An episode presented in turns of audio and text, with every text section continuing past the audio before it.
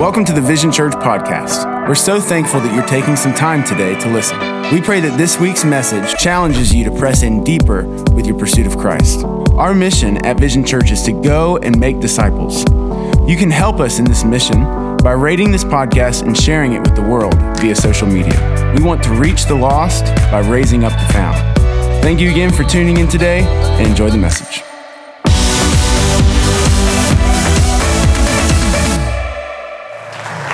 It is awesome to be here with you. I mean that sincerely. It's an over, overused word. We probably shouldn't use it to describe donuts. But it's, you know, it's, people say everything's awesome. It is awesome to be in this place. I found my, my jaw just kind of dropping every once in a while as I just felt the passion of people in this place and the, uh, I'm looking out there and I realize I think I'm the oldest guy in the room right now. Is there anyone here over 85? I mean, it's just, uh, man, I'm looking around. You are an intimidating bunch of people.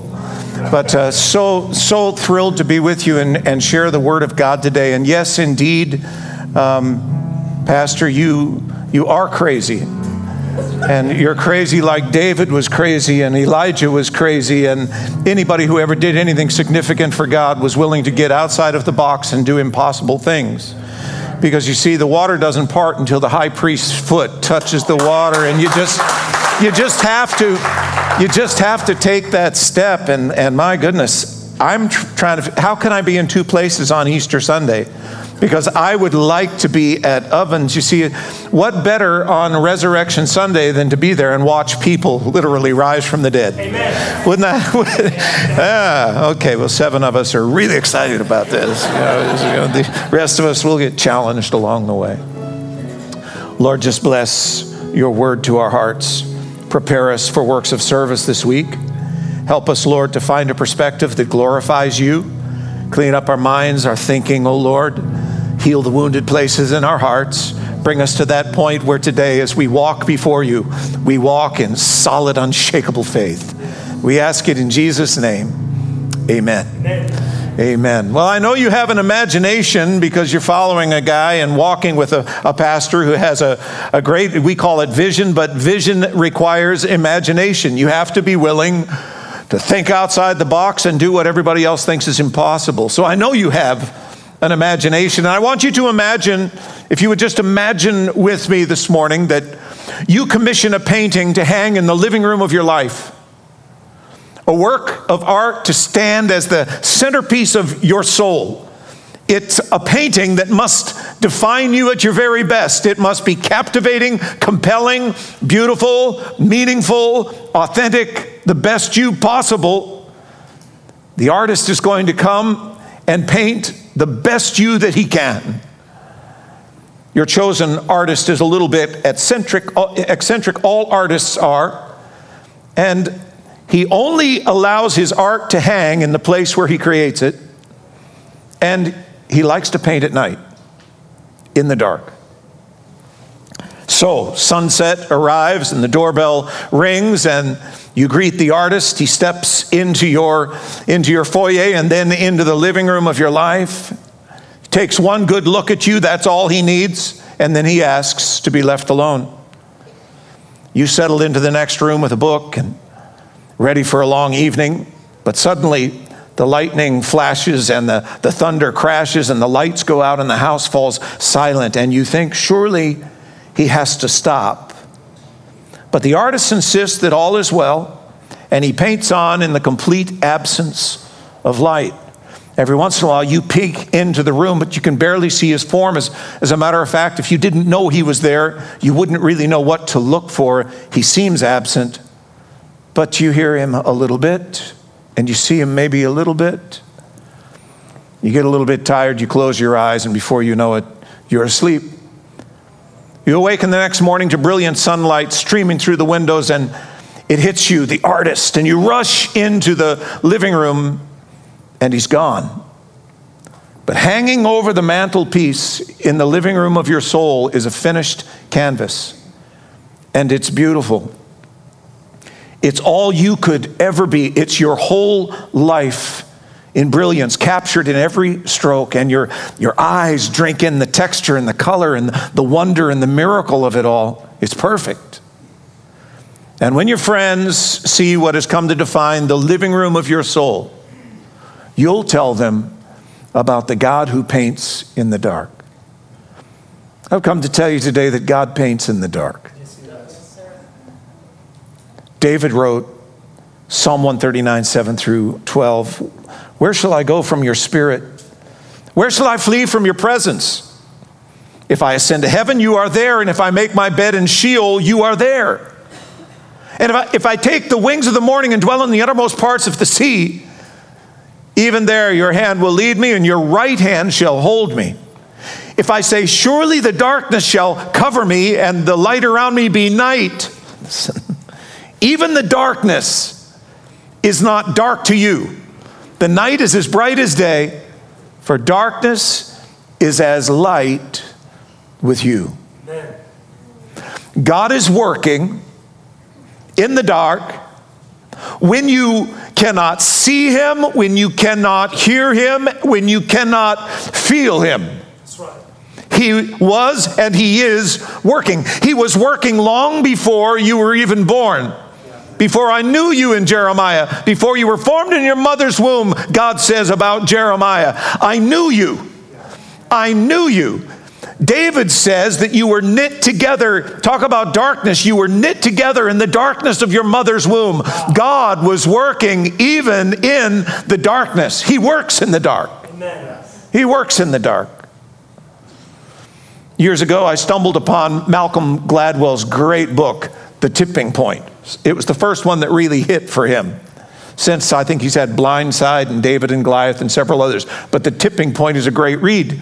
And Gladwell explains in The Tipping Point what it is that makes something pop or makes something go viral. Where's the tipping point? And he tells some great stories. He really does tell some great stories in the book, and they're you know, out of the ordinary. It's like one of the ones I liked the most was the story of hush puppies. I'm not talking about the southern fried stuff you stick in your mouth.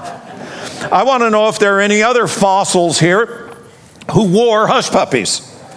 Back in the 1960s, you know what hush puppies were? They were shoes. I, I, I love it. I had several out there who were honest enough to go. Honestly, how many of you have never heard of hush puppies, the shoes, before? Wow! Wow! I'm old. I, I wore hush puppies. Hush puppies were these shoes that were kind of, they had a kind of a suede finish on them, and they were all the rage for about six or seven years. They came out of nowhere and they just popped. They just popped, and they were everywhere. Everywhere, everyone was was um, wearing hush puppies. And there was a tipping point. and what Malcolm Gladwell does in the book is he says all of these things had to happen for hush puppies to go from this obscure brand of shoe that nobody knew about without social media websites hadn't been dreamed up in those none of that think about it and it popped and it went viral. And within a couple of years, everybody knew what a hush puppy was and everybody were wearing them. I wish I'd worn mine this morning for the illustration. And I only use this story to really borrow his theme. I've asked the question what made the great and, and men and women in the Bible, what made them truly great? What made them pop?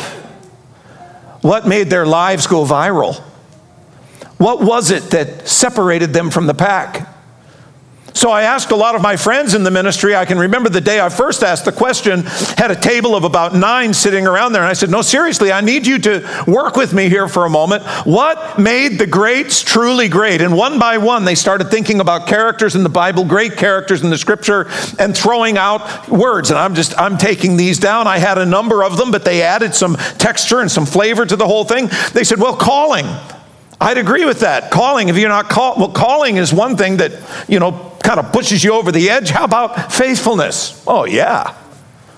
This place couldn't operate without the faithfulness of God's people week in and week out. I saw your crew here early this morning getting ready to open up these doors and, and make it rattle and hum today. It, it takes the faithfulness of those people who are, are willing to be faithful. How about prayer? Prayer is definitely one of those tipping point elements that the more you pour prayer into something, the more you'll find God direction in the midst of it. If you don't pray about it, you sometimes you're walking a little bit blind, but man, you guys are going to pray about Easter. Look, heaven's going to come down in that place because you're praying. You talk about the tipping point, it's coming on Tuesday night. Yes. It's coming on Tuesday night. Hey, there's a lot of times God gave me the message and preached the sermon to me on Tuesday that I preached on Sunday. It tipped over in me before I ever stood up in front of a congregation and delivered the word. And you guys are coming on Tuesdays and you're going to be praying, and that's the tipping point for Easter. How about obedience and surrender, risk, courage, failure, passion, power? All of these things come into play in our lives. I would add to that list one thing tipping points, one thing, and that's darkness. Darkness. Walk with me. Something happens when we walk through the valley of the shadow that won't happen when we're just walking down the beach. Right. Are you with me? Something happens when we're coming out of that place of darkness, when we're coming out of hardship, there is something that happens in that whole process that cannot happen in our lives any other way. Something significant, something beyond happens through sometimes darkness. We find encouragement in our dark places this morning by first recognizing that it's necessity. There are seasons in life that we have to go through. There are dark places that are inescapable. No one gets away from it all. The preachers called this in, in years past the dark hours of the soul. Every one of us will experience those dark places, those challenged places, those places where we can't see Him, hear Him, or feel Him. But as we walk with Him, He's doing something in the midst of that darkness that we simply cannot get away from. I'm, a, uh, I'm really a child of the 60s and 70s. And so I was around for the Jesus Rev. Can't wait to see the film Jesus Revolution because I kind of lived that. You say, well, you're not quite old enough to have lived through all of that. Well, understand, I grew up in far eastern Canada in the maritime provinces, and we were about five years behind whatever was happening in America. So everything came to us later. We didn't discover the Beatles until about 1970. I'm sorry, the Beatles. They were a rock and roll group. you know, separately going, what, is he talking about roaches? What's the deal? I mean, I don't, I don't know. Singer songwriter Pam Thum was a contemporary of my, is a contemporary of mine. I was a, I was a Jesus people guy running around with a drum set back in, in, in those days, going from place to place telling people about Jesus. And Pam was also Years after, years after I, I you know, I, I, knew her for a short period of time, paths, past separated, and years later I heard her singing on the radio. When I heard her voice, I said, that's got to be Pam Thum And after the song, the, the announcer said, you know, this was Pam Thum with the song. And I went back and I looked up the lyrics because the song touched me so deeply. She, sa- she sang these words See if they don't speak to your life. Life is hard, the world is cold.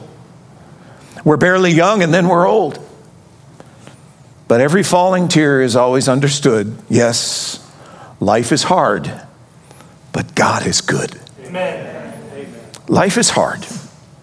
See, this is a reality we would rather not face. We'd rather have somebody tell us it's all about, you know, butterfly kisses. We, we, we, we want the sun to rise every morning, be bright and shiny, and, and we want to just re- reflect that. We, we don't really want to, I don't want to go through dark places.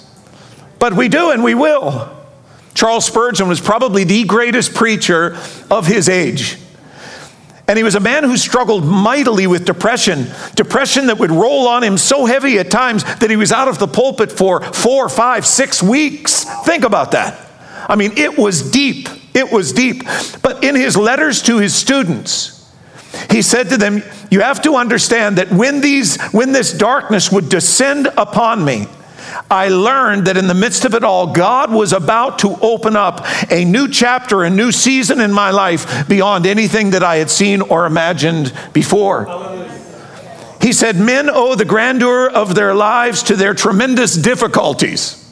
We want to say amen, but we really don't want to say amen. I mean, how many of you right now are saying, man, ministry of darkness, that's what I need? I've been serving the Lord now for more than 40 years, and I'm just going to tell you straight it isn't easy, this life of faith. It isn't easy for anyone. You see, the great moments in life are just moments, they're not months. They're moments. Your greatest moments. They come and they go. Our, our, our great seasons, you want to stretch it out and say, I'm having a great season, but seasons change. How about pinnacles? Our highest pinnacles are just that, but they're not plateaus. The highest pinnacles no one can live on. Everest is called the death zone. K2 is called the death zone. You reach a certain elevation somewhere around 22,000 feet, and your body cannot live if you stay too long. Nobody lives on the mountaintops. We live, we find life in the valleys.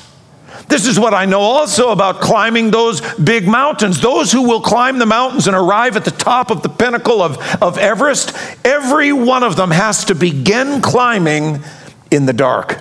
Two o'clock, three o'clock in the morning is when they begin their final ascent in the dark. If they don't, they won't reach the top in time and they'll freeze to death going up or they'll freeze to death coming down. But they have got to start in the dark. So, any pinnacle that you reach, somewhere along the line, you'll probably have passed through some darkness. We only visit the heights. Life is in the valleys, fruits in the valleys.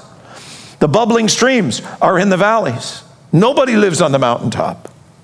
I hear Christians every once in a while suggest, errantly suggest, we just all we need to be living in a constant state of revival. Not sure that word is, I, I think, pretty misunderstood. Hey, what's going on at Asbury right now is fabulous. I don't know whether it's revival, renewal, I have no idea. Whatever it is, God bless it and just keep pouring it out and let it flow to every campus across the United States. I, I'm, I'm loving it. But when these moves come, we often say, well, that's that's revival. And it may have the earmarks of revival, but if you'll stop and think about what revival is, what it really means, revival means a near death to life transformation. So for you to experience revival, really, you got to be near death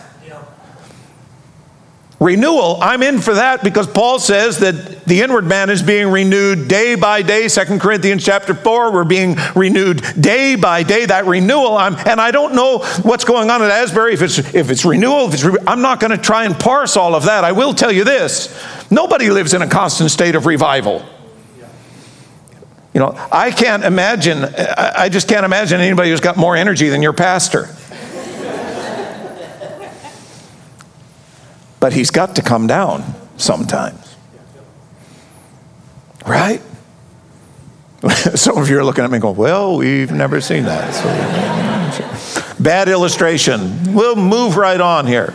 Just so we understand revival again and, and understand it maybe in a different context than you've looked at it before. It's a near death to life transformation. Imagine that you're over at Charlotte and you're going to fly, so you're flying American and you're standing in line, and uh, the guy in front of you suddenly grabs his chest, falls over on the floor, turns blue.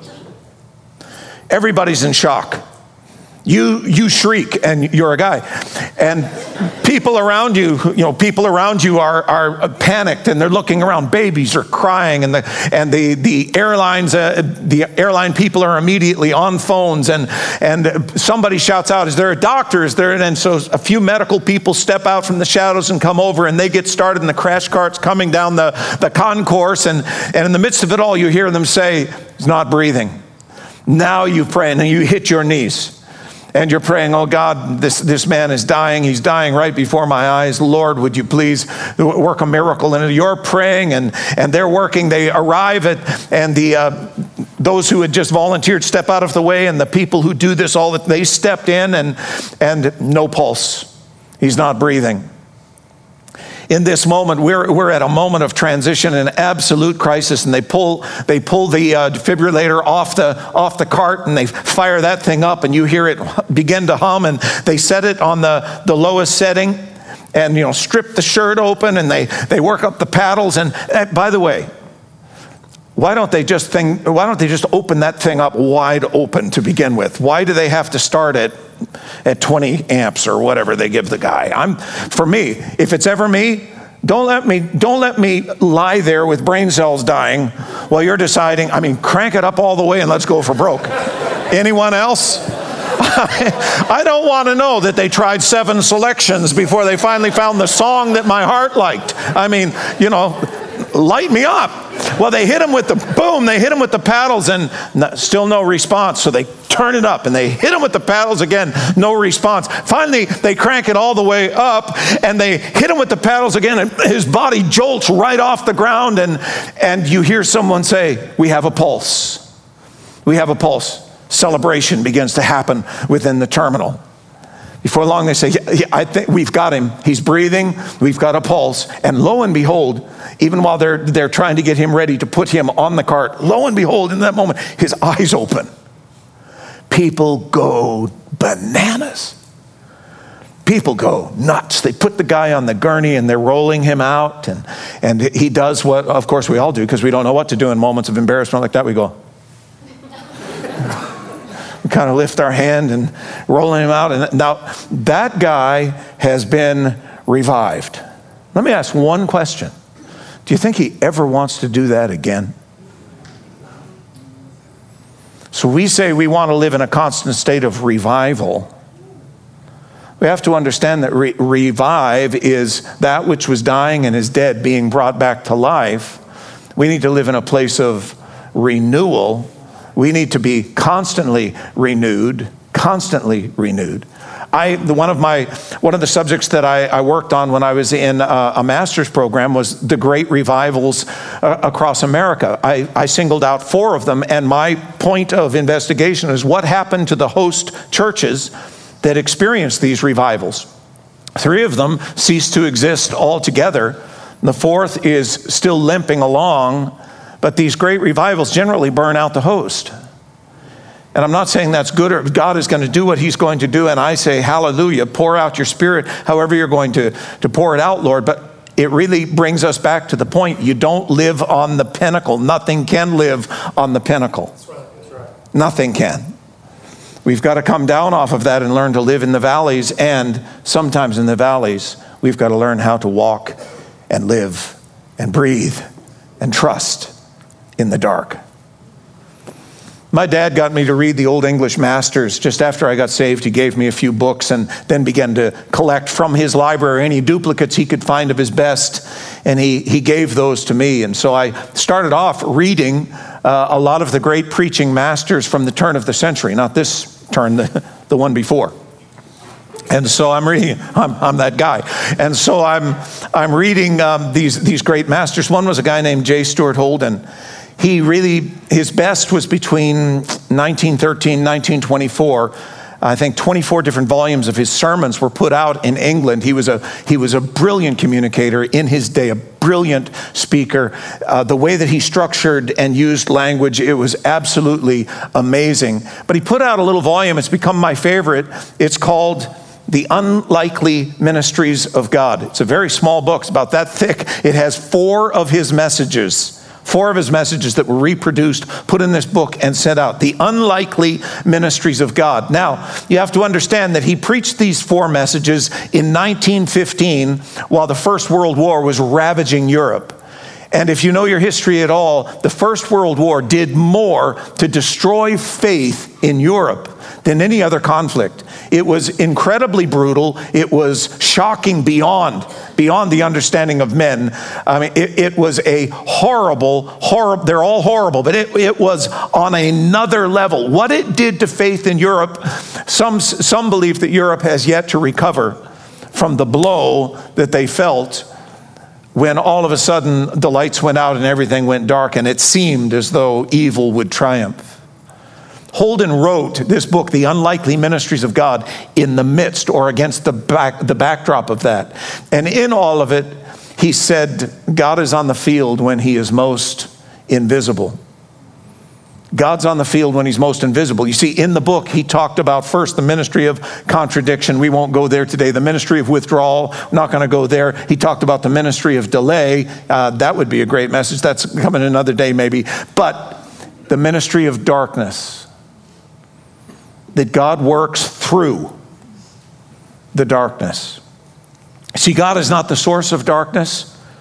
God is light, in him there is no darkness, but God is not diminished, nor threatened, nor thwarted by darkness. He doesn't abandon the night to fallen angels. He sees in the dark, he speaks in the dark, he moves in the dark, he works in the dark, and he paints in the dark. He's creating beauty in the dark, beauty for ashes, the scripture says. He's doing things that you cannot even begin to understand, and you can't even see him doing it. This is the God that we serve. He's working always in the dark, working all things together for our good. A.W. Tozer said that he doubted that God could use a man greatly until he had hurt him deeply. I've always found that statement to be deeply disturbing.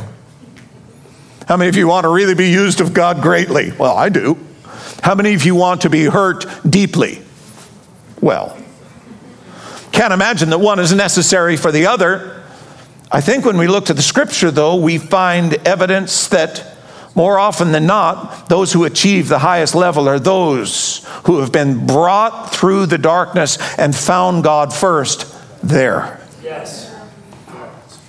Men and women of scripture. I began to look for men and women in the scripture whose, whose life journey led them through some very dark and very deep valleys. You'll recognize some of them. The band already blew the sermon for me because they sang about most of them. We did the God of Jacob and we did the God of Moses, and I'm thinking, man, there's two points down. Uh, they were clicking them off one right after the other. I love that song, but it almost ruined the message for me. Let's talk about Joseph. Let's talk about Joseph. He was Jacob's favorite son, coat of many colors, sold into human trafficking by his brothers. That's a little dark. He was falsely accused. He arrives in Egypt. He does what is right in the midst of everything. A woman has, the cougar has designs on him. Cougars in the Bible. Come on, read the story. You're looking at me like you haven't, didn't you know? It's all right there. Man, she grabbed his robe, pulled his clothes off. It's quite the story. He didn't do anything wrong. He ends up being jailed for it.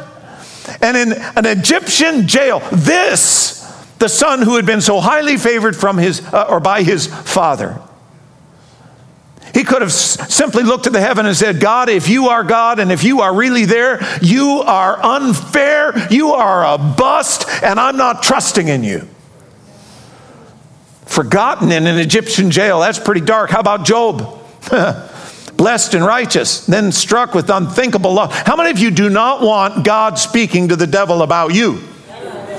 Because there's this conversation between God and, and the devil. If you considered my servant Job, and I'm saying, forget my name.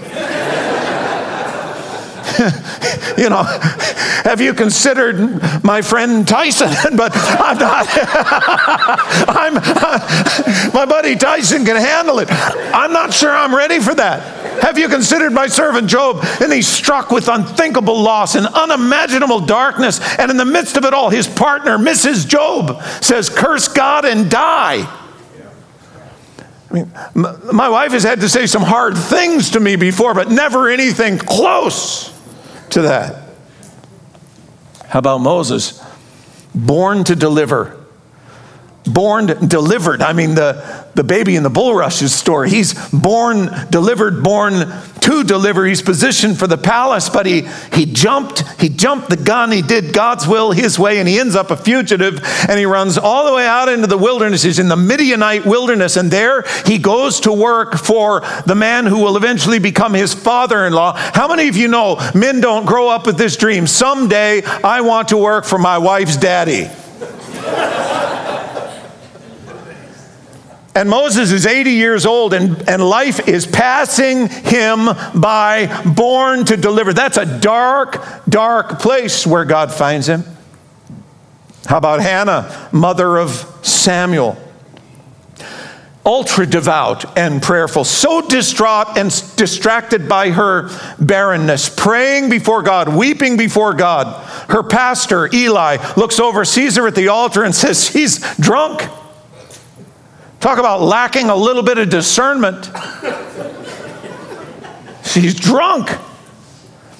She brings her husband to the point of despair. Do you remember her story? And Elkanah, her husband, the poor guy, the poor guy, he says, Am I not worth more than 10 sons to you? Remember that? Dumbest thing a man ever said to a woman.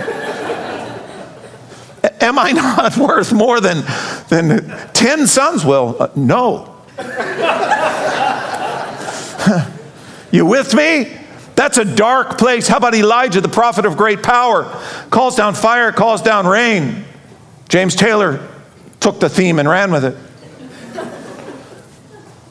Then he's threatened by Jezebel after he's run in front of Ahab's chariot all the way to the gates of Jezreel, slain 400 prophets of Baal. He has had the most incredible Sunday any pastor ever has had, the biggest ever. And after that, a threat from Jezebel sends him off to the wilderness where he lays down under a broom tree and says, It's enough. I'm done. I'm no better than my fathers. Take my life. Suicidal that's darkness. How about David?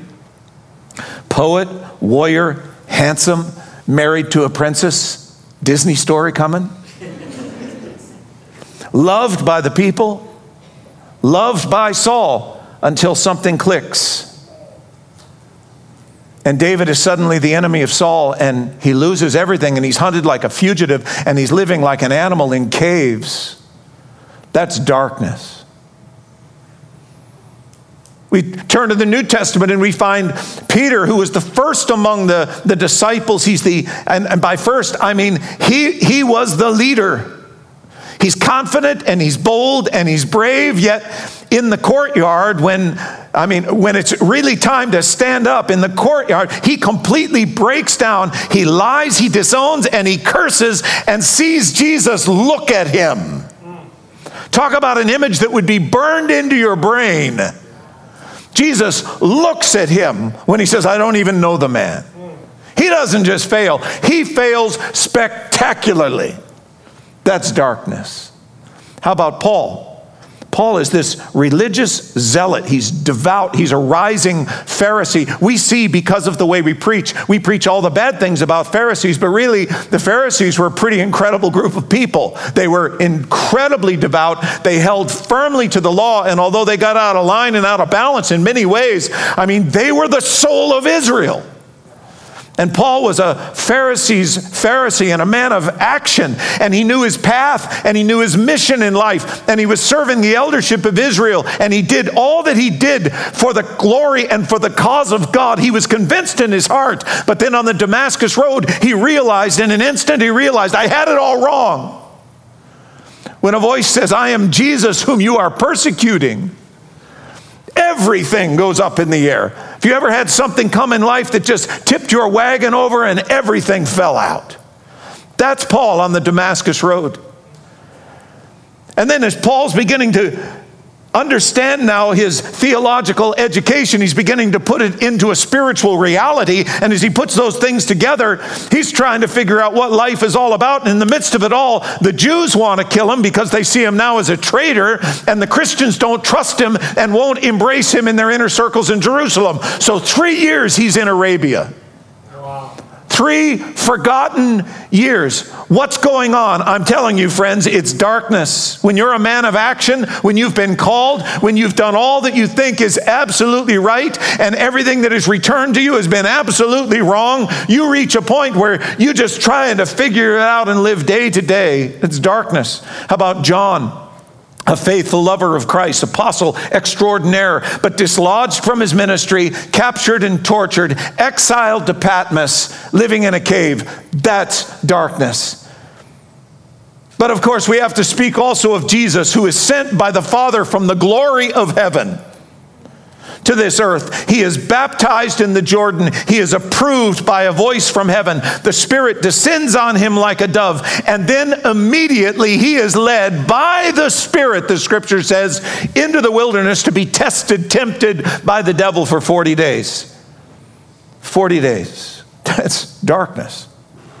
All of these great men and women knew what it was to trust the God who paints in the dark. To trust the God who it seems at times may be silent, quiet. It may seem that he's not there, that he does not see, that he does not care. All of those are lies. We need the truth of God's word that will teach us in those moments when our emotions will take us down all of the wrong roads. That's why we need faith and we need the facts of the scripture because our feelings will rule and reign. See, we get it all wrong. We've got to let the facts, the word of God, lead us, and our feelings have got to trail along behind. Yes. Faith has got to link them. But we follow our feelings, put our faith in our feelings, and we lose track of the facts. We got to get this train put together in the right order. We begin with the declaration of God in the Word. We place our faith in that declaration of the Word, and our feelings will just follow along like the caboose. You cannot allow your feelings to lead you. They'll lead you to destruction every time.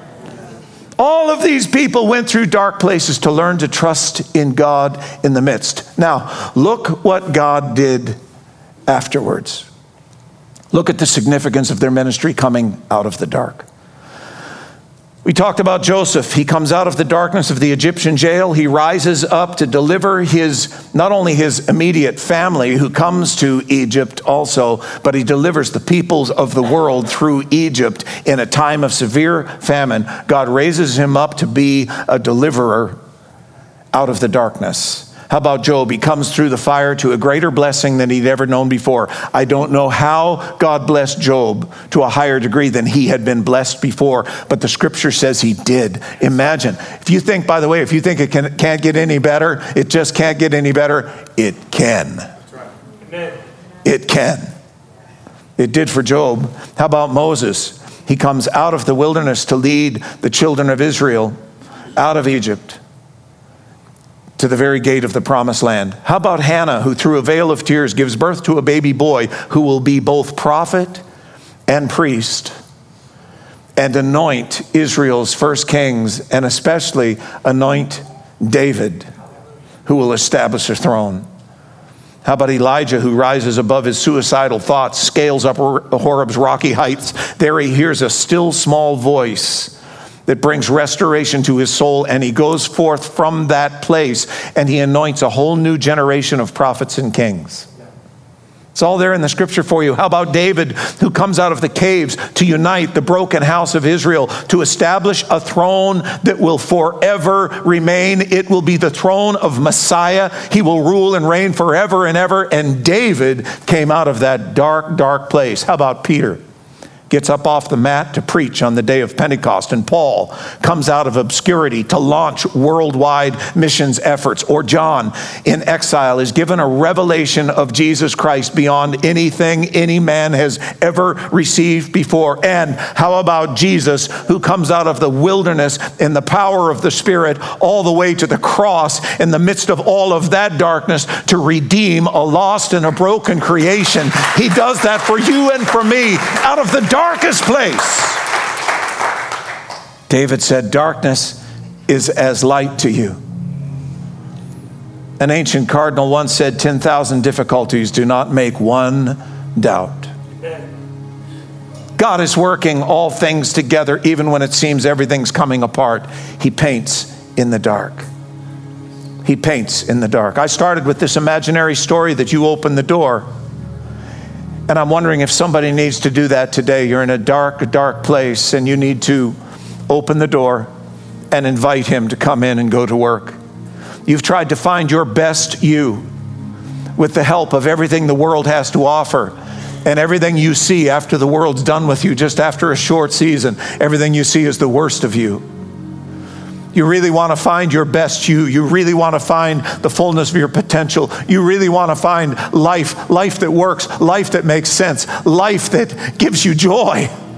You really want to see that. You really want to experience. Well, you've got to invite him in. You've got to say, Jesus, would you please step into the living room of my life? I'm stepping back. I'm laying down, as a matter of fact. I'm going to surrender. It may seem even that I'm going to sleep here for a moment.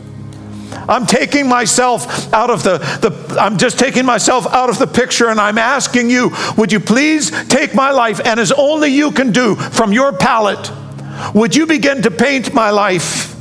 Even as I'm walking through darkness, paint my life and make me all that I can be for you that I may walk as a person of purpose and destiny in this life. Have you ever invited him to come in? We're all sinners.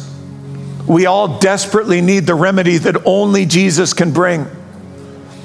God chose to send his son to us, to take on our humanity, to live with us to experience everything that we could experience in life.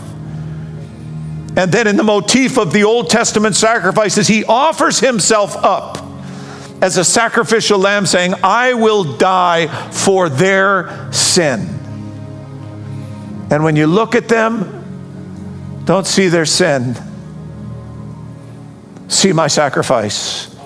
And the Father says, I'll do that, and He'll do that for you. He'll, he'll, do that, he'll do that for you. You say, it seems too easy. This, it seems cheap. It seems quick. I just pray a prayer and, and he does this for me. You have to understand it's the most costly thing. It's the most costly thing that God has done yes. in giving up his only son. It's not cheap grace, it's costly grace, but it is grace. And it's there for you, for the taking. Where are you? Are you there? Are you, are you, do you hear him standing at the, behold, he says, I stand at the door and I knock. If any man will open the door, I'll come in and sup with him. Are you there? Are you ready? Maybe you've come to this service this morning and you need to make Jesus Christ the Lord and Master of your life. And I want to pray with you and for you. And there's prayer team here that are ready to pray with you and for you so you're not alone in all of this. But if you need this morning Jesus to step into your life, as so many of these have testified, and we've looked at the scripture of what happens when God works in our, if you're willing to just invite Him into that dark place, He loves to start there. And He'll change your life. If that's you, would you just stand? So that's me. I, I need Jesus. God bless you. God knows you and He sees you. Hallelujah. Is there, is there someone else? Someone else, you say, I'm, I'm there, I'm in that dark place. I really need him. I really need him right now. Is there someone else? Just stand. Just stand. I want everyone in the room to join me in this prayer right now. Father, for this dear sister now who's coming to know you as Savior and Lord, as you step into her life to forgive her sins and cleanse her.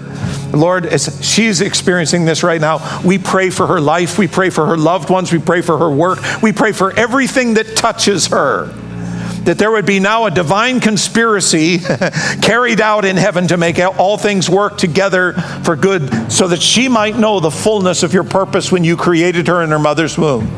We ask it in Jesus' name. Hey, if you enjoyed today's podcast, click that subscribe button, share this podcast on social, or even take a screenshot for your story and tag us. We'd love to hear how the Lord is using this podcast to bless your life.